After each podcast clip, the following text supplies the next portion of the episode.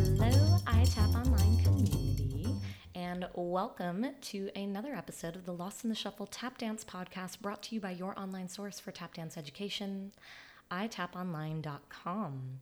My name is Hillary Marie. I am your host, and I am here to support you in your tap dance journey with quick and easy access to new knowledge and fresh inspiration so that you can be the best tap teacher that you can be for your students. Together, we will grow the tap dance community one passionate student at a time, and I am so wholeheartedly dedicated to doing so by supporting the tap teachers who educate them.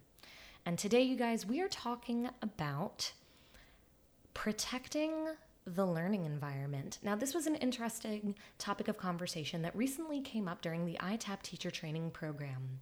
One of our students was discussing the struggle and frustration of having her classes live streamed to the waiting area and the different complaints that her studio owner would receive from parents. And therefore, the feedback she would then receive from her studio owner. Now, I have seen this at studios before, and I felt the need to take a moment and talk about the issue because it really, really baffles me, you guys. Parents don't get it they can see a teacher talking and giving corrections, and they will go to the studio owner and say, I don't pay for my child to stand there and listen. I pay for them to dance, right? How many times have teachers heard something like that, right? And you know, when you have a situation with these live streaming cameras, you know, this is this is what we end up with. You know, you end up with a 3-year-old that is crying and the parent busts through the door like it's an emergency exit. And they will bust through the door and they will scoop up that little 3-year-old and that parent in their heart and soul thinks that they are helping but little do they know that now their child can't cope without them they're learning that every time that they cry, that mom will bust through the door. Not to mention the fact that the entire learning environment was now just completely disrupted, and that every other little kid in that room who was focused and being a good listener, their attention is gone. And the teacher now has to start over from scratch, from square one again. It's literally like they have to start their class again from the beginning. And then we also have to kind of consider, you know, imagine how a kid feels knowing that their every move in class can be viewed by their parent in the waiting area and that all their friends who are waiting for their next class are watching them and what that does to them and what that does to the way that they approach their dance class knowing that they're being watched right? It feels you know like the studio is supposed to be the safe haven the safe space for them to let go of their troubles, of their day, of their week, of their life, and, you know, surprise, all your friends and your parents can see you. And, ay. Now, also imagine the pressure that teachers must feel. They must feel like they got to keep things constantly moving. You know, they're afraid to take a bite out of their granola bar and a sip of their coffee while running music off their laptop. Because a parent might claim that the teacher was hanging out looking like they're on a coffee break rather than teaching, right? So I understand how studio owners got there.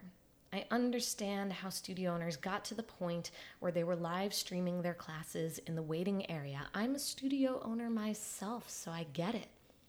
Now, we have cameras in the studio, but they are private security cameras that are there to protect our students and our teachers. We do not live stream them. Instead, we have viewing windows, but our viewing windows have blinds and we only open them for the last few minutes of class. Now, countless parents have recommended to us, you know, why don't you get the live stream cameras? Because, you know, what they really say is like, why can't you open the blinds the whole time? And we say, because kids aren't going to pay attention. They're not going to pay attention. They're going to be looking at you. And they say, well, why don't you get the cameras? And I just immediately say to the parent, like, listen, we're not, we're not live streaming classes here. That's not what we're doing. And they say, why not do a two way film over the window so we can see in and then you can't see out. You know, that way the kids aren't disrupted. And I, you know, I don't like that any better than live streaming because those two way windows, you know, they're not perfect. The kids could see the shadows that are standing there. And again, it goes to, you know, all of those other social pressures of what these these viewing windows, these live streams do. They're they're called panopticons. Panopticism is a it's a really interesting social concept that you can look into if you're really into philosophical things. You can check out uh, panopticism, and that really covers you know the social aspects of why it is just you know really inappropriate to do this in a learning environment, right? So all I'm saying, you guys, is that we need to protect the learning environment. We need to build a sense of trust, a sense of trust that makes a parent say, My child is safe here. My child is in good hands, and my child is receiving a high quality dance education, a sense of trust that makes them say that. And I'm telling you guys, that trust does not come from a live stream camera or a two way window. That's not how we build that trust as educators. So if you work at a studio where they're live streaming your classes and you're not comfortable with it, I recommend that you have an open conversation with your studio owner.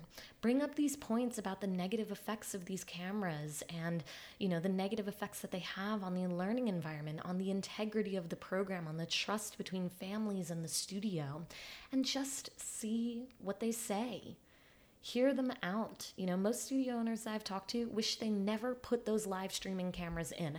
I've been to so many studios where they have the live streaming cameras in and they just start lying to parents and saying that they're broken. They're like, "Up, oh, it's broken, can't fix it." And, you know, half the time it's a lie. They just realize that they should have never installed these cameras. So, you know a lot of a lot of studio owners wish they never did. So you might find that you and your studio owner are on the same page.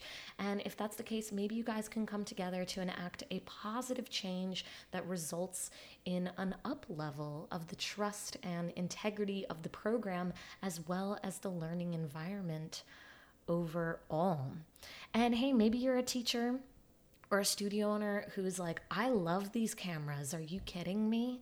You know, I love them. The kids love them. The parents love them. It's the best thing that I ever did for my program. You know, if that's the case, I would love to hear from you. So, no matter what side of this you're on, I would love, love, love to hear from you. So, go ahead and comment in the iTap Online community Facebook group or, you know, comment on the show notes of this episode, which you can always find by going to itaponline.com and clicking on podcast and scrolling over to this episode. I would love to hear from you, you guys. I always, always write back, and I so enjoy our many conversations together.